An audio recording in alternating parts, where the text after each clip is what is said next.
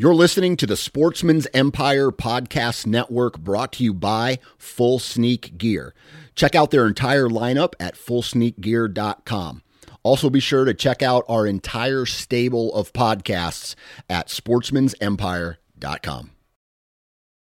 You're listening to the Sportsman's Nation Podcast Network, powered by Interstate Batteries. From your truck to your trail camera, Interstate Batteries has you covered. Visit your local Interstate Battery store today or online at interstatebatteries.com. Interstate Batteries, outrageously dependable.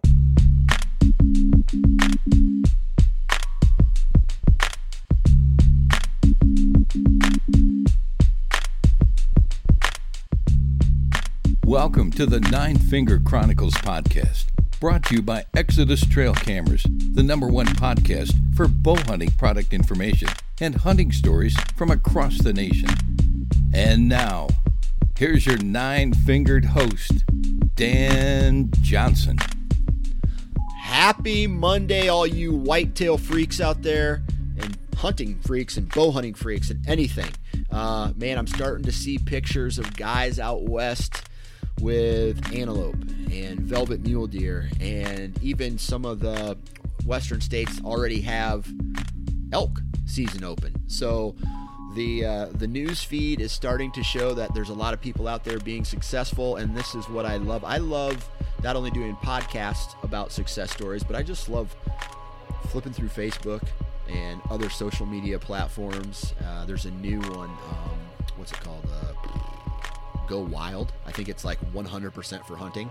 Anyway, I love flipping through all that stuff and looking at the success pictures. Man, I I, I daydream about uh, other people's. Uh, I guess trophy photos. Uh, when, when I see a trophy photo posted, I kind of imagine myself in that person's place. So I want to go out and do all these hunts. So I'm jacked. Um, I'm excited for my elk hunt. Uh, I'm pumped up for it, and uh, I'm like today I went on a four mile hike with uh, I think it was like 75 pounds on my back. I went with my daughter, so it took a little bit longer, but she was a champ. She finished it, and by the time I got done with it, man, I was gassed. Uh, the legs are toast, uh, which is good. I mean, that's that's the training that you want to do is just wear the legs out and hope that when I get to 10,000 feet, they perform at some level, but uh, they won't, and I'll die. But at least I'll have fun dying. Anyway, today's podcast, man, we are joined by a gentleman named Michael Michael Michael Sobereye, and he lives in Indiana. And last year he had a one hell of a dream season.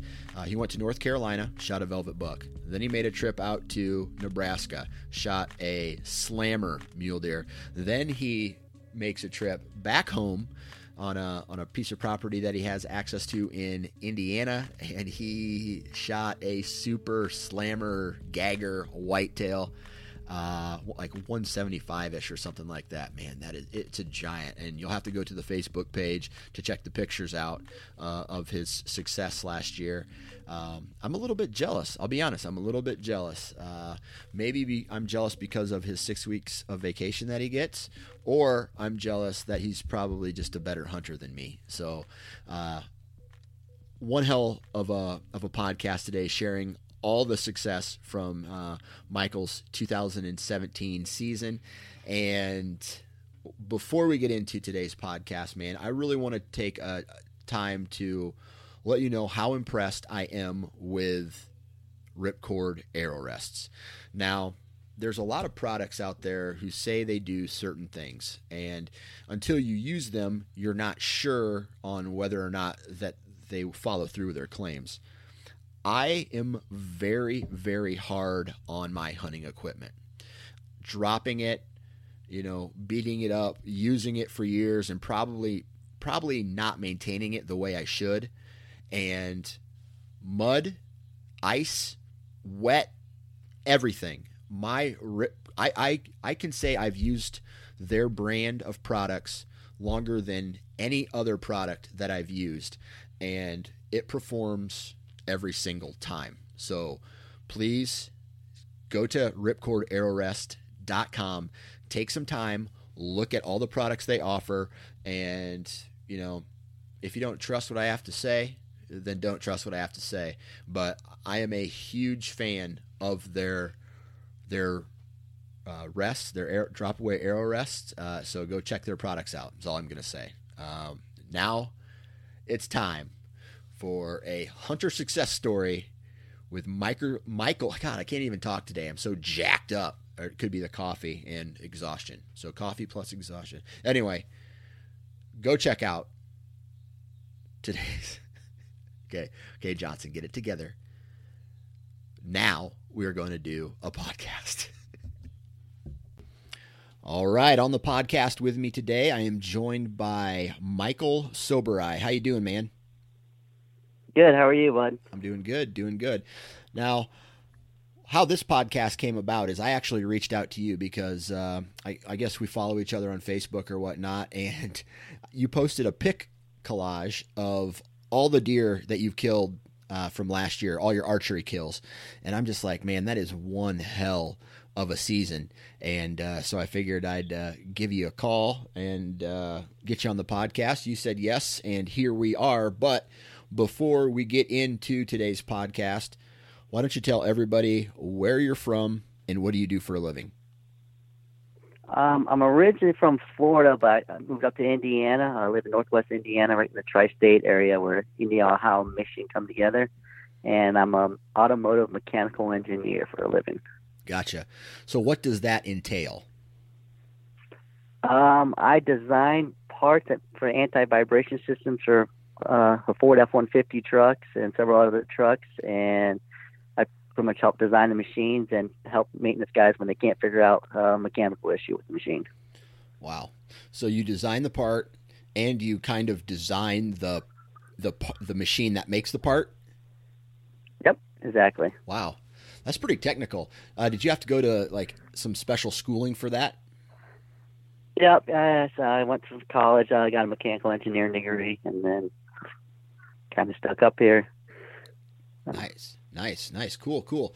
Well, last or so last season you had what a lot of people would call a dream season, and I think what we'll do today is we'll just kind of we'll kick it off from in chronological order when it started and uh, when it ended. And the first picture I see here, the deer has velvet antlers, and that means it's got to be fairly early uh, to kill a buck with velvet ants, antlers. So, uh, where did you kill this velvet velvet antlered buck at? Uh, the first velvet deer was in North Carolina, of all places. North Carolina. Yes. and now when pe- when people say, "Hey, let's go plan an out of state hunt," uh, they don't say, "Let's go to North Carolina." I mean, I've never heard it before. What what's so special about North Carolina? Um, it was one of those where one of my good buddies lives in North Carolina, and I Facebook all places actually helped me get this hunt set up there. I said I dream of mine was to shoot a deer in full velvet, and he messaged my buddy messaged me and said, "Come here, North Carolina, because we have big deer." And it took me a while, just being hesitant, just because, like you said, North Carolina of all places. But right, um, started going there, and the guy, my buddy, was just sharing me trail cam pictures and started hunting there, and just kind of fell in love with it. Yeah. So, what's the terrain like in North Carolina? I mean, what were you when I think of North Carolina? I think of uh, Appalachian Mountains, and I think of like pine forests. What uh, what was the terrain like? It was a little bit of both of that, really. Um, I mean, the, the area I was hunting had it had farmlands, but it was big rolling hills with deep, thick pines. So I mean, and it was it's a little bit of everything. And then there was there were certain other farms that were just flat oaks. So I mean, I it was a little bit of every type of terrain you could think of. Cool, cool. So um, it was on a, a private farm, right? Correct. Okay. All right. So you uh, you got in contact with your buddy. He kind of helped you set the, the hunt up. Now, what uh, what date did you end up killing this deer on? I believe that was September twelfth. September twelfth. Okay. So really easy. When did when does the season start in North Carolina? the second Saturday of September. Okay. All right. So second Saturday of September, you shot your deer on um, the 12th of September. What uh, I mean, were you shoot, uh, sitting over a food plot? Were you s- sitting in kind of a pinch point? Why don't you describe the location uh, and why you were sitting in that location? Um, in North Carolina, it's legal to hunt over bait, and a buddy baits these spots, so we were sitting over corn piles. Okay. So I mean, it, being early season, they were bedded really close to these bait piles that he had established out there, and kind of kept rotating through different bait piles. Um, with it being started second Saturday of the of the September, a lot of the deer's velvet's already starting to fall off, so we kind of had to jump. At, 'cause the main goal was to shoot a full deer, a deer in full velvet, so we kind of had to keep jumping properties just because the deers I was going after kept losing their velvet. So it was one of those things where uh, you were, what were you doing? Just uh, d- looking at trail camera pictures all the time? And I guess how many days? Yep. How many days were you down there hunting? Um, I think last year I, was there, I think I was there for six days. Okay. So you were there six days, and then let's see, six days, and you were bouncing around from uh, basically bait pile to bait pile, checking trail cameras. And at, I mean, did you go in there and have a deer targeted, and then have to switch yes, off that this deer? was participatory. Yes, I, I originally was going in after a really, really big eight point. I was in full velvet, and actually seen him the first morning, but um, just couldn't get a shot at him. And come the next day, he was he ended up being hard horned, and it just that kind of was the theme that every single deer I was going after, they ended up losing the velvet pretty much the day of I was hunting them. Gotcha, gotcha. And then finally, uh, you ran into uh, you ran into this buck that still had his velvet. I mean, was this a target buck wh- while you were down there, or was Yeah. it just my goal is to shoot a velvet buck and I don't care what it what it scores? Nope. It, our goal is my goal every year is shoot a shoot a mature deer. Um, and this was one of the mature deers, but there were bigger deer that were just as old as he was that we were going after, and he was kind of one of the back burner deer, just because I mean he was he was just full velvet old six pointer that just never turned into much. Yeah, and I you know I can look at his head uh, and his body, and he's uh, he's got a decent sized body.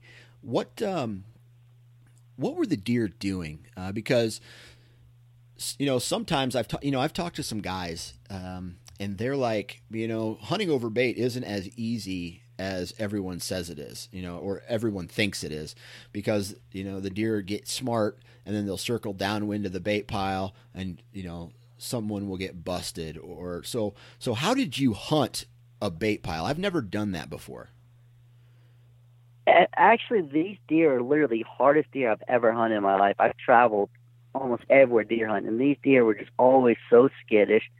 Um, always circle downwind, always try getting downwind. If, if any tiniest little thing, movement or anything, they would scatter and take off running. So I mean, it it's always been a hard hunt every time year I've gone there. This is actually the first full velvet deer I've shot there in Okay. three or three or four years. Okay. Um, this this actually that first buck we were going I was going for, I seen him coming in and he circled, come did a complete loop downwind of me and got, got my got my downwind part of and just did not come in afterwards. Knew something wasn't quite right. Wow. So they're they're not dumb. Yeah. No, not at all. Like I said, these deer, I mean, they know where these tree stands are at. They know where these bait piles are at, and my buddy he rotates the bait piles and where the tree stands are every single year, just because these deer learn it. Right. I mean, it's it's amazing how smart these deer were. I when he was telling me we were hunting over bait pile, I literally thought it was sit there and shoot shoot a, a dumb deer, and it wasn't the case at all. Right. Like this deer, it was actually a morning sit, and I had deer on me all morning long, and I was waiting for this one deer to come in. That's I, I think at the point I had five or six bucks in front of me feeding down the bait pile, and then he finally came in, and he knew something wasn't quite quite right, and I was constantly trying to get my bow drawn back on him, and every time I was just about ready to do it, he would take off running back into the woods and come back out, and, and it was just, it was just, it was, stressful there. I mean, and finally, the fourth time that he came back out was when he finally gave me a shot opportunity. So they they were hesitant to come into the bait pile because they knew they just knew something was wasn't right. I, I, I guess. I mean, the wind was perfect, and I, the, the direction he came from, I, I didn't think he came was able to get downwind of me. If I didn't, I mean, they all came out into the bait pile, but they just were so skittish and would constantly clear the bait pile every couple couple seconds. Wow, it's probably because they've been hunted over bait before, huh? Correct. Yeah. Correct. Yeah. Yeah. So as this buck comes in, and it sounds like uh, he scattered, comes back, scattered, come back. Now, finally, as he's you know getting, I guess, co- somewhat comfortable at the bait pile, why don't you walk us through how the rest of that uh, that uh, encounter played out with you ultimately harvesting him? Uh, when he finally came back out the last time, like I said, he had several other. He was in his bachelor group, so he had several other bucks with him, and I kept trying to wait until he was clear of these other deer, so I had a clear shot, and it just constantly seemed like a, deer was in front of him, a deer was in front, and at that moment they all scattered, and he took one bound real quick and stopped in the open. There was nothing around. I had the I had the bow drawn back, and it was a 23 yard shot, and made a perfect double lung shot on him. It just it was just one of those. He scattered it instead of fully clearing the the opening that I had to shoot at. He he stopped in it for once. so you you honestly didn't even shoot this deer over bait. I, I, mean, yes, you I mean, he came in. I didn't, but yeah, he, he, came in. It's not like he was uh, head down feeding in it, right? No, no. Yeah. Okay. Wow. No. So just he he happened to stop in an opening that was 23 yards away from your stand, and uh, you you got yep. him. Exactly. Cool. And this was a super thick pine. Even when he ran off, I mean, just because it's being pined, I couldn't even hear him run off or anything. It was crazy and so thick, you had no clue which direction he went. And so, yeah, I mean, good shot though. You were able to recover him fairly easy. It was a good shot, and but it wasn't the greatest of blood trail. We actually walked by him. It's so thick down there, and we actually walked by him five or ten times and never, never stood where he was at. And what he ended up doing was going out and doubling back up, and we walked by him multiple times, and we ended up getting a buddy who had a um, a tracking dog, and the dog, we actually forced the dog right by the deer again, think, trying to get him to the last blood that we knew was at. While, and the dog went crazy, and we kind of ignored him, trying to force him, thinking he was trying to chase another deer.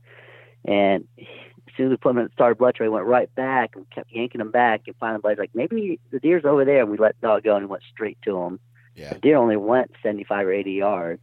Yeah. But it's just so, so thick in there that it, you, we walked right by him and you had to virtually step on him and know where he was at. Man, that's awesome. Uh, so velvet. I mean, what what's it what's it like shooting a velvet deer? Is it any different than a hardhorn deer, or is it a completely unique experience?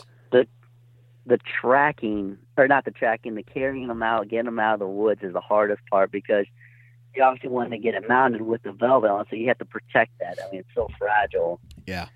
Um, yeah. It we I ended up buying one of the deer cards, but still I had to I took my shirt off, I wrapped it, protected it, and you're trying to it's so thick that it's hitting everything. So you're trying to make sure it doesn't hit everything, and it's 100 degrees out there, so you're burning up in sweat. Wow. So, you, yeah. what was there any type of special care once you got them out into the woods? Because I've heard everything from, you know, put it on ice to inject it with uh, something. I talked to my taxidermist, and he told me put it on ice, get it frozen if I can, and get it to him right away, and he'll handle everything else. Gotcha. So, so is this taxidermist? Oh, he had a deep freeze. Okay. So, my buddy had deep freezer. We threw in deep freezer, got it frozen. I threw it in a cooler in back of my truck full of ice, and I went straight from North Carolina straight to my taxidermist. So, how how many miles is that? Uh, I know it's a 10 hour drive. Okay, 10 hour drive. So, were you getting nervous at all the, the time that it was in a cooler, or were you pretty confident that he was going to stay? He was going to stay cold in your cooler. I was definitely nervous. I mean, every time I stopped to get gas, I would get back there and check it. it, it I didn't feel the velvet slipping off or anything like that. So, I mean, I constantly checked. I absolutely was nervous, but it, it ended up ended up staying in a good condition the whole way through.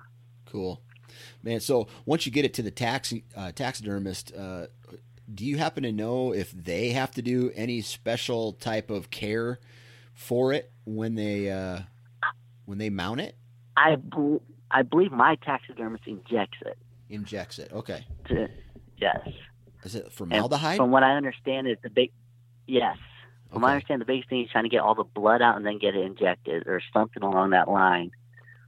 Gotcha, man. That's crazy. Is now from a from a cost standpoint, was that an extra cost on that?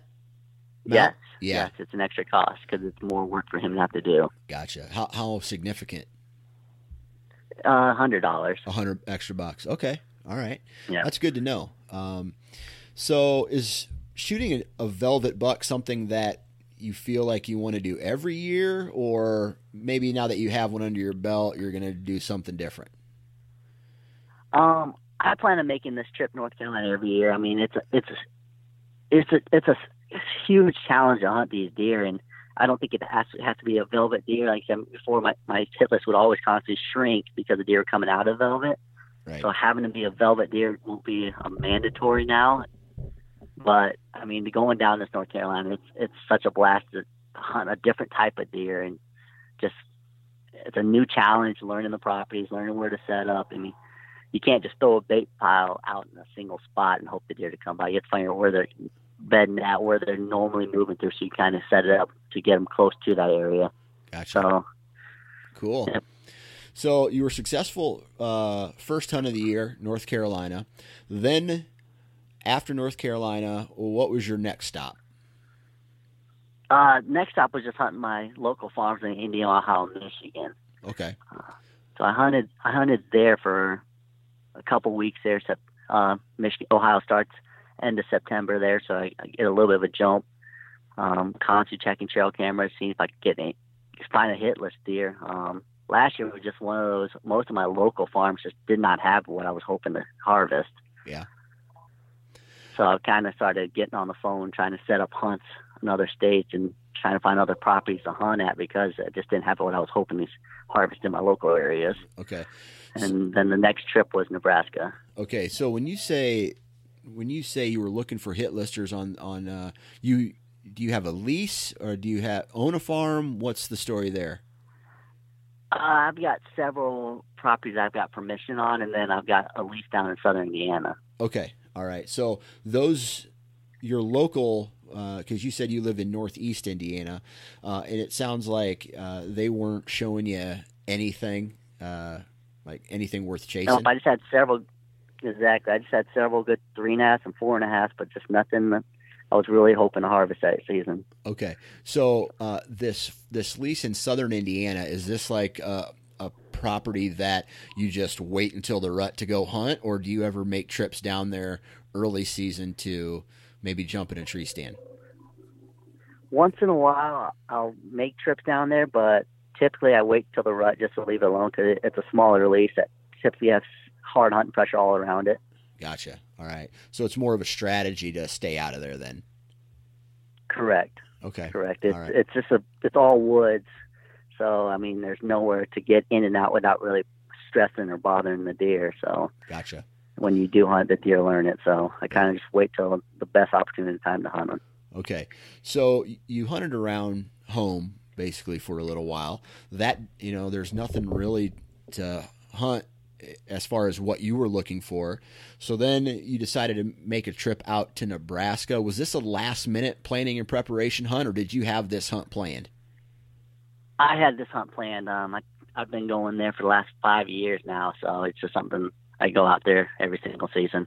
Okay. Kind of, I try to attack it during the October lull around here because the mule deer I seem to have great luck in finding them during that point. So it's a good good point to leave my property alone, not overpressure them, and go hunt somewhere else. Gotcha. So whereabouts in Nebraska uh, are you you chasing these mule deer at? Uh, the northwest region and the Sandhills. Sandhills. Um, and we talked a little bit about that in the in the intro. So like where I hunt, uh, where I've been hunting before, uh, is the southern part, I guess you would say, of the Sandhills region. And uh, man, it is some absolutely gorgeous country out there. Absolutely. And when I started going out there, I was all hesitant just knowing it was the Sandhills. Didn't know it was going to be as beautiful as it was. Yeah, yeah, absolutely.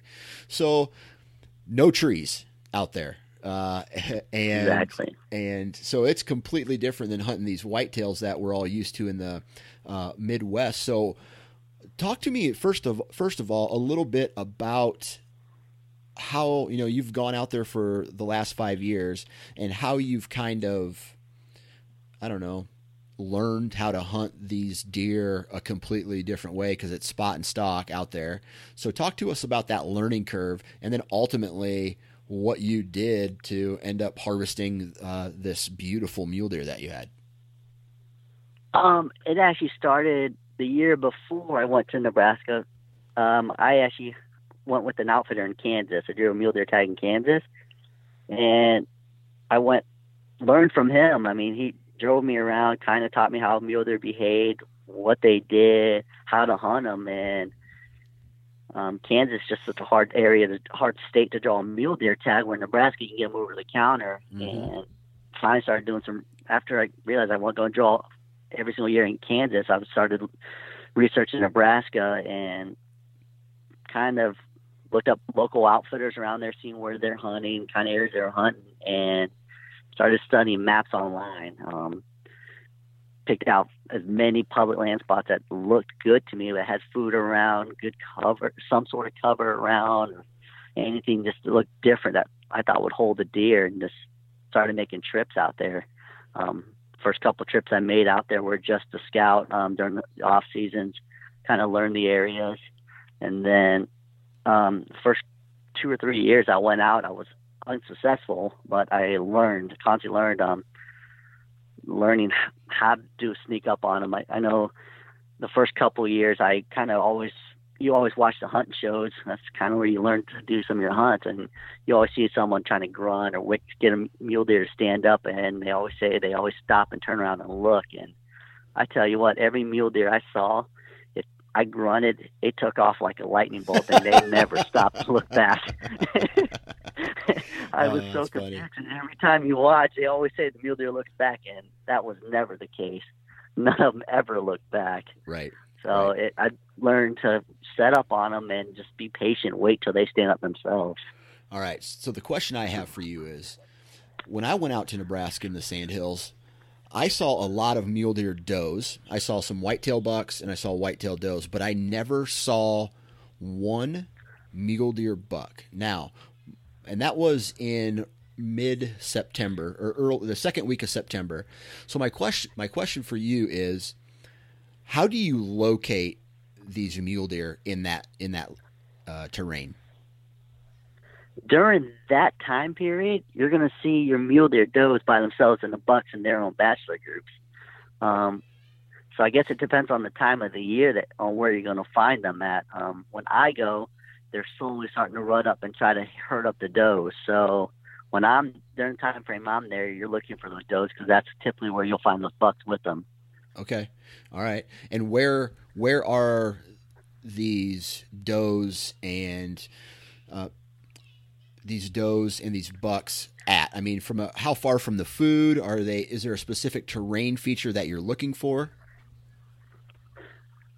What I look for is food and find a biggest hill I can find in the area. Uh, all those are slowly rolling terrains, and these deer just disappear. So I try to be set up on some big hill areas that I can see a long ways coming from the food to figure out where they're where they're going and coming from, and watch them for a day or two before I try setting up an ambush hunt on them. Okay, so it sounds to me like you're you're doing a lot of glassing before you. Oh yes. Okay. Okay. A lot of glassing. Yes, absolutely. So, what are the food sources out there? Um, I know. I'm still learning that. I know I've seen them eating a lot of in the wheat fields. Um, there are some wheat crop fields out there, and then they graze on all the grass and stuff that does grow out there. But the typical, the main main food source that I try to set up on are the wheat fields. Okay, I got you. So now uh, the question is, like, when you get out there, right? You've uh, like, what's the strategy then? Okay, you found, let's say you found a food source, and you're trying, you're you're putting in your your time glassing. What are you doing when you locate uh, a buck that you want to go chase? Once I locate a buck I want to chase, it's watching the exact trails they're going to, where they're bedding at, how long they're bedding for at these spots, because these deer typically a lot of times they'll bed at a spot, but then as the sun moves, um, like you said, there's no trees, there's very little shade there. So as the sun moves, they they constantly get up and shift to different beds. Okay. So it's kind of figuring out exactly where they're bedding at, or find a spot that they're walking by that I know I can hide and successfully get a shot at them. But most of the time, it's figuring out exactly where they're bedding at, the multiple different beds, and setting up within bow range of those areas. Gotcha, gotcha. So, are you so are you trying to get them on the move, or are you trying to get them in their bed? Most times, I try to get them on their bed. Um, I've I've tried several times, still trying to figure out ways to get them on the move, but it's been so difficult, and they do kind of sort of change just slightly every once in a while which trails they walk to and from. So it's a lot easier just get them in the bed. Right. Okay. So, so is this one of those things where you get out there early in the morning and you're in a position to where you're, you're glassing them come off the food source and then what what are you doing from that point um when i'm just i'm learning what they're doing once i've once i've watched them for a day or two if they constantly do the same pattern then the next day i what i do is I actually set up as close as i can to where they're bedding at Okay. And just wait for them to ambush them. Okay. All right. So you're you're trying to get them into their be- in their bed, and then you. What did you do for this particular guy? Did you watch him bed down and then make a move? This one I set up in the areas where I thought they were bedding, and he ended up bedding a hundred yards away from there. So I just sat there laying down, waiting for him to put his head down, and I I completely circled around him, trying to get set up and just slowly sneaking in. Um, came over the hill, and right when I came over the hill, he kind of saw, caught some movement, but wasn't sure what it was, and he stood up, and I was able to quickly get off a shot at him. Gotcha. Okay, so this was public land, right? Yes, sir. All right. So, what uh, did you run into any other hunters out there while you were while you were chasing these deer? Um, some years I do. Um, I think the, the harder thing about I've had experience out there is the cattle pressure. Okay. Um, the hunting pressure is typically, if you see someone set up on or parked right at some of these properties, I just completely bypass and go to another spot. It's the cattle pressure that seems to be what really affects my the deer move that I've seen out there because how much they graze and the grass is where they hide at. So if they overgraze these pastures, it forces the deer to go somewhere else to go bed. Okay. Now, do they have crop circles out there? Yes. Okay. I guess. Uh, you mean by where, where sprinklers are sprayed at? Yeah, those big those big pivot sprinklers. Yep, exactly. Yep. Yep. Okay. And yes. is that where a majority yes. of the crop fields are? Are are those big pivots? Yes. Okay. All right. Cool. Yes. So so when you you know now that you've been out to Nebraska, what this was your fifth year? This last year was your fifth year. Yep. Okay. This uh, fifth year um, was this your first time that you were successful uh, in all those trips? Uh, second time. Second time. Okay. Second time. All right. So what was what was the caliber of deer uh, on your on the first time? The first time I was successful there, it was a really really old deer that was on his downhill slide, and I think he only scored in 120. Okay. 120s. And I mean, he he had huge huge mass, but just in tall tine, but it just wasn't. I don't. I mean, you've seen how those old bully grumpy deer are. I mean, yeah. It's just he was just one of those deer. He had no no teeth. His head was huge. He was over 300 pounds. Wow. But, wow. Yeah, it was he was humongous. That would be awesome. All right. So yes. so when you go out there, are you now looking for uh like what are you looking for as far as a caliber of deer? I Because I- what I'm looking at, this I- picture is a stud. I would consider that a stud mule deer. yes, yes. Um, I I don't I I don't know what exactly I'm looking for when I go out there. I mean, I don't I don't see a lot of mule deer, so I kind of kind of am picky, but I'm not. I guess.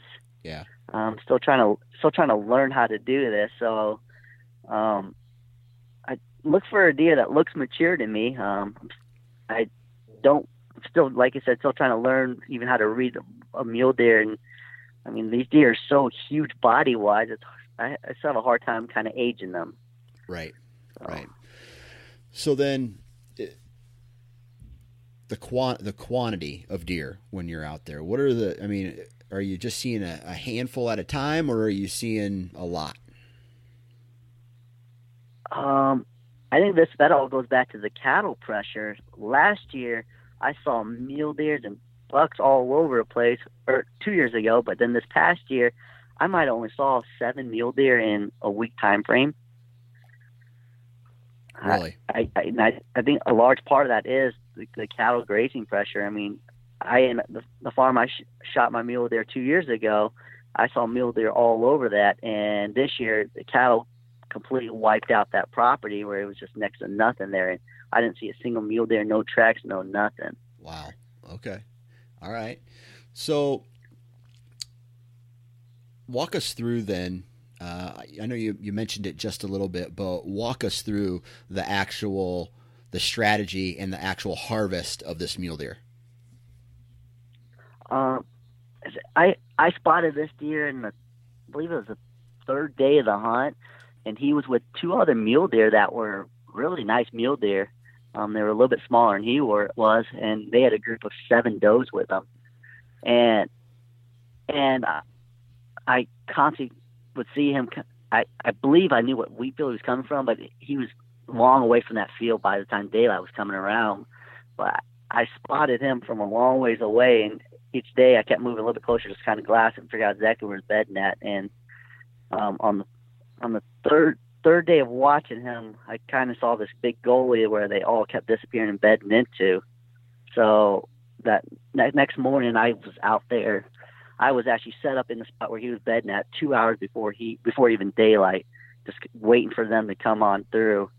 And maybe 45 minutes after daylight, I saw them start coming coming my way, and for some reason that day they ended up stopping short of that goalie, um, bedded down over off to another hillside. So I did a complete loop around, and um, I thought they were further down in the goalie, but they were a lot closer up on top of that goal that, that hillside there. And as soon as I peeked up, I saw his antler tips there, and I hurt and drew back because he started standing up, and I guessed a shot at 35 yards, and ended up being a perfect shot. And he hopped off and had no clue what happened and fell maybe 30, 40 yards from where I shot him. Wow.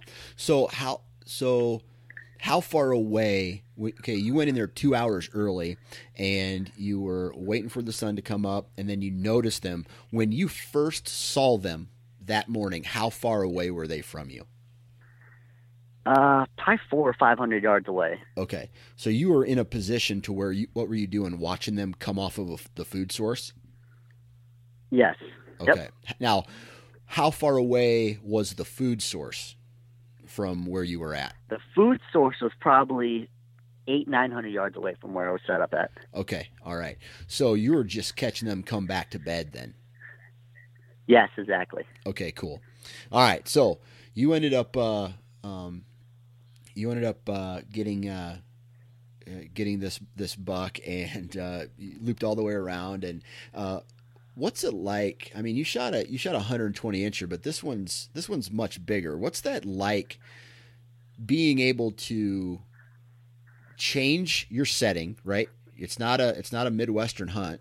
It's a hmm it's i mean i'm not going to call it a complete western hunt but it is. I mean it's a mule deer in a completely different environment. And then being successful after years of failure what's that like Oh man, I walked up to it and, and I just stood next to it, just speechless, just staring at it. Um, I I knew he was a good mule deer. I didn't realize he was as big as he was. Um, part of the deceiving part of them is their ears are just so dang big that typically you see a whitetail with their e- they're out to the ears. They're 18, 19, 20 inches wide, where this one is a lot wider and just. So I just stood over him, just speechless how how big he was. I I didn't know he had the mass he did, the tine length, and I didn't I didn't know how big he was, and um, just kind of stood over for a while, and then then finally I just got it just broke down, whatever, and called my called my buddies, telling them tell, celebrating with them. Um, I typically go out on these trips solo there, so on the phone, it's kind of my a celebration moment with all my buddies there. So this was a completely solo hunt on public ground, and you were successful. Yes, sir. Man, that's all. That's probably got to be a good feeling. So now that you're able to uh, harvest this buck, so it's what two years in a row of being successful. Correct. Okay, so it's. I mean, are you fairly confident that the next year you're you're going to be able to go out this upcoming year? You're going to be able to make this same trip and, and be successful again. I'd like to say that, but I still feel like I'm so new into learning how to hunt these mule deer that I can't. Um, and there's there's just so much. There's just so many limiting factors there. Like I said, the cattle pressure. It, it, being so far away from there, I, I don't know exactly what the cattle are doing, so I have to try to pick out so many spots before I get there that right. It's I would if I, if they were on the same same properties or kind of same areas, I say I could say yes, but hunting two different farms each year, I mean it's it's so it's so hard to say yes on something like that. Yeah, absolutely, absolutely. Wow. Well, that's uh that's a bucket list hunt of mine is to do exactly what you did and uh, be able to chase mule deer in, in, that even that type of terrain as well. Uh, I just man, I envy you in in a way. I'm just I'm just lucky sometimes. Very humble as well. Now you're I mean, so you shot a velvet buck, check. You went out to uh, Nebraska, shot a slammer muley, check. but your season's not over because you, you no. know the you head back home, right? And I'm sure you probably hunted uh, close to home, off and on a little bit. And um, oh, I forgot about the mule deer. What date did you harvest this mule deer on? Oof. Mid It was mid October though. Mid October, yeah. Okay. What was the Uh, temperature out there? Just curious. I actually got lucky and timed the cold front just perfect, I guess. Um, it was in it was in the in mid sixties Okay. as a high. Gotcha. So All right, so now we're talking whitetails again. We're back. We're back in Indiana. When do you typically start? I mean, do you have like a rut vacation that you take every year? Yes, yes. Um, I I try to start off October twenty fifth, and I I hunt till November fifteenth. Wow, buddy, you take a big chunk. Oh, I do absolutely. Um, work. My my boss knows I'm a huge outdoorsman, so we try to schedule all my projects, and I do extra hours all during the off season. So I can take off so much during hunt season. Right, right. And I'll tell you what, man, it, it's busting your ass for for the guys who hear that, you know, 25th to the 15th every year. They say, "Oh man, that's three whole weeks of uh, of hunting." Yep, it is three whole weeks. But I have a feeling that you you bust your ass at home, being a husband and daddy, uh, and put in all the time there and at work that allows you to take these trips and take that time off. Yes, yes. I'm fortunate to have a pretty amazing um, wife over here that takes care of the kids there. So, um, same way with her, I tell her, give me a list of honey to do list before hunting season. I'll make sure I have all that done. Uh, we try to schedule family vacations. We actually were just came back this, this morning from a vacation, family vacation. So, Nice. um, try to schedule all that. So keep it. I try to keep everyone happy and try to give them all as much time as possible. Because then once hunting season comes, I'm traveling there. Yeah, absolutely. So on on this farm in southern Indiana, um, how many acres is it? Uh, 80. 80 acres. Okay. So did you go there right away because based off the picture, I'm looking at the background, a lot of green, a lot of uh, like fallish type colors. Was this? Did you shoot this buck in October? No, it was actually November second, I believe it was. Okay, all right, November second. And how many days have you been hunting on that property before this guy? And did you know that this guy was in the neighborhood? It was the first day. The first day. The first day, the first sit on this farm for this season. I hate your guts, dude. I hate your guts. Yeah. Absolutely. so I, I when I came back from vacation, I hunted Ohio quite a bit and Michigan, um, trying to check all cameras, trying to see if anything was new was moving through or any of that stuff. And it just it was it just wasn't happening on any of my farms. So I said I'm heading down and we'll see what happens. And it, it yeah, it it was I I luck was on my side that morning. right, right, okay. I mean, it was, I brought I brought the stand in, the steps, and it hung hung and shot. Gotcha. So it was a it was a hang and hunt right right there first day. Yes, sir. Okay, so the question, I mean, d- did you have him on trail camera? Did you check any trail cameras eh, to know that that deer was in the area? So, like, were you going in specifically for him?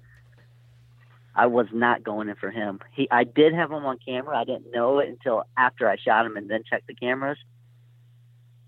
So, But- did you Yeah, did you even I- I check your trail cameras on that property before you started hunting?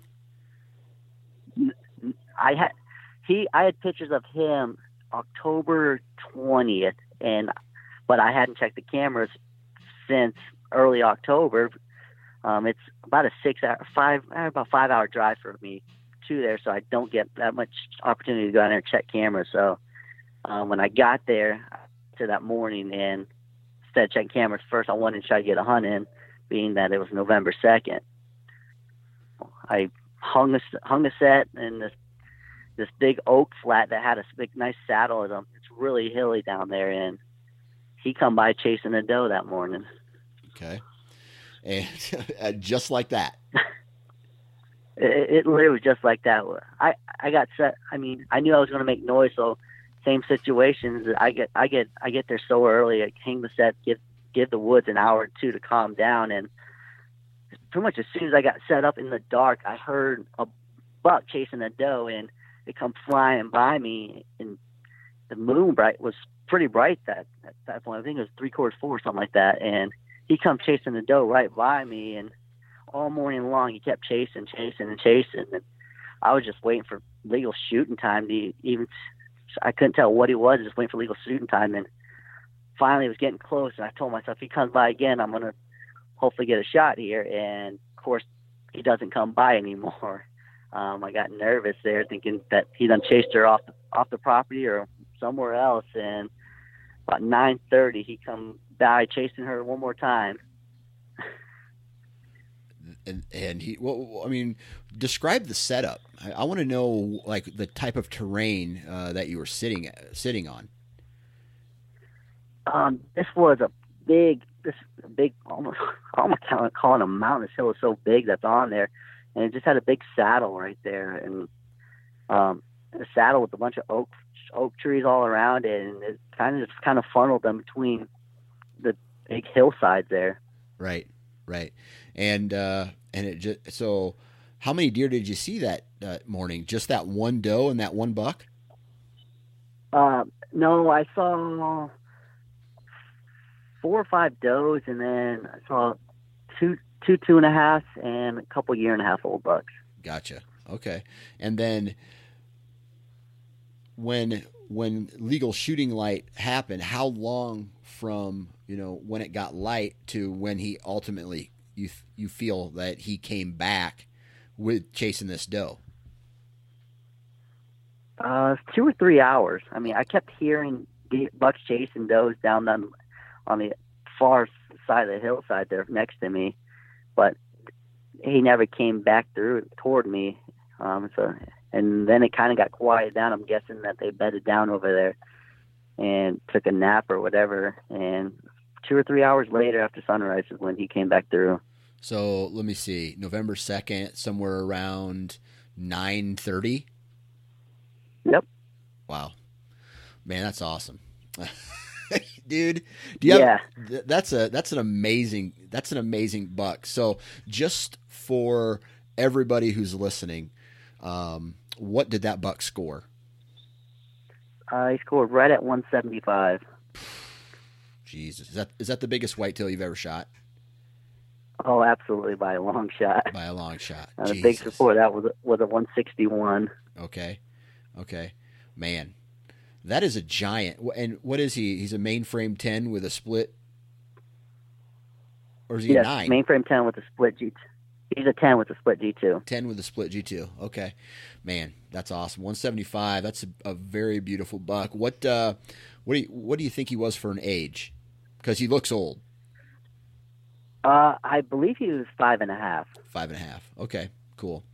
Cool, cool, cool. So knowing what you know now about that that farm, how how long have you had that lease? Uh, three years now. Okay, three years. Are there any other deer on that property that you're looking to chase uh, this year? Yes, I got a picture of a deer bigger and bigger than the deer I harvested this past year. You and and Yeah. are you going to do the same exact thing? Wait until like that that late October, early November time frame to jump back in and go after him again? Um, I'm not sure yet because I got to keep an eye on trail cameras. But I'm getting picture. I'm going to get pictures of him this summer. Yeah. So I mean, if if he's if he's still going to be moving during daylight during the summer, um, he's bedded. I know he's bedded really close to his feed field here. So I mean, if he it's it's soybeans. So if soybeans are still green, I might try going after them early. If Gotcha. not, then I'll wait till the I'll wait till the rut. Awesome, awesome. Well, now what do you got planned for this upcoming year? This upcoming season? This upcoming season, I'm gonna start off in North Carolina once again. Um, yeah, I'm going after a mid 140s, upper 159 pointer. Okay, Or you got this hitless buck for there. Um, then I'm gonna run. I'm gonna come back and my Ohio farm has got deer. I got a shooter on there that I definitely want to try to go after this season. So I'll probably go after him late September. And then once again run back to Nebraska. Try to go after another mule deer. how many days do you stay in Um, Nebraska? I I plan on ten days is what I take vacation time for on that trip. Okay, ten days. All right, cool. All right, so ten days um, in Nebraska, and then what? And then what? And then I'll come back and start hunting Indiana, Ohio, Michigan again. Gotcha, So gotcha. all my other hunts will be for other kind of other species. I've got a trip to Arkansas for snow geese, trip to Florida for a gator. oh, really? Yes, sir. Cool, cool. So, uh, what's? I mean, what's? What are some of your bucket list hunts? I'm just kind of curious. I mean, you you you bounce around a lot. It's. I mean, it seems like you you put a lot of time and energy and money into you know traveling places to hunt. Uh, what are some of the other places that you, maybe either you're collecting preference points for or you're planning uh, for right now? Uh, right now, I'm working on trying to set up a hunt in New Zealand for red stag. I'm sorry I'm laughing. It's just like when I asked that, I- thought your answer might be, well, I'm going to go elk hunting in this state or I'm going to go shoot a mule deer in this state, not a 5,000 mile trip. wow, that's crazy. I've I've done some good. I've done some elk hunts in New Mexico. Actually, the first year I went elk hunting in New Mexico, I was going after a bull over 400 inches on public land. Wow. I got footage of it. wasn't able to harvest them, but yeah, I've I've done elk hunts. So I red stag and a black bear the next two items I'm hoping to harvest. Wow. That's awesome, man. That's awesome. Well, let me uh, be the first to wish you good luck this upcoming season on on all those trips, and and maybe you can hop back on the uh, podcast again to uh, uh, share some more success from this upcoming season. All right, sounds good. And there you have it. Huge shout out to Michael, man. Really appreciate you taking time out of your day to come on the podcast and share those awesome success stories with us. Huge shout out to all the partners of this podcast Exodus, Wasp, Lone Wolf, Deer Lab, Prime, Ripcord, Ozonics, Hunter Safety Systems, man. Uh, guys, please go out and support those companies because they support this podcast. Thank you, thank you, thank you, thank you, thank you to all of you for taking time out of your day to listen and download all of these podcasts, man. Keep an eye out for some some additional content coming through the Sportsman's Nation uh, in September. Uh, we got one for sure. Uh, we got another one maybe. And uh, man, I'm just really excited where all this is going. If you haven't already, please go to uh, iTunes and leave a review. Then, while you're on the internet, go to Facebook and like not only the Sportsman's Nation, but Nine Finger Chronicles. Then go to Instagram and do the same thing. Sportsman's Nation, Nine Finger Chronicles, like, follow, comment. Um, it's a community, you know, uh, especially on the Nine Finger Chronicles.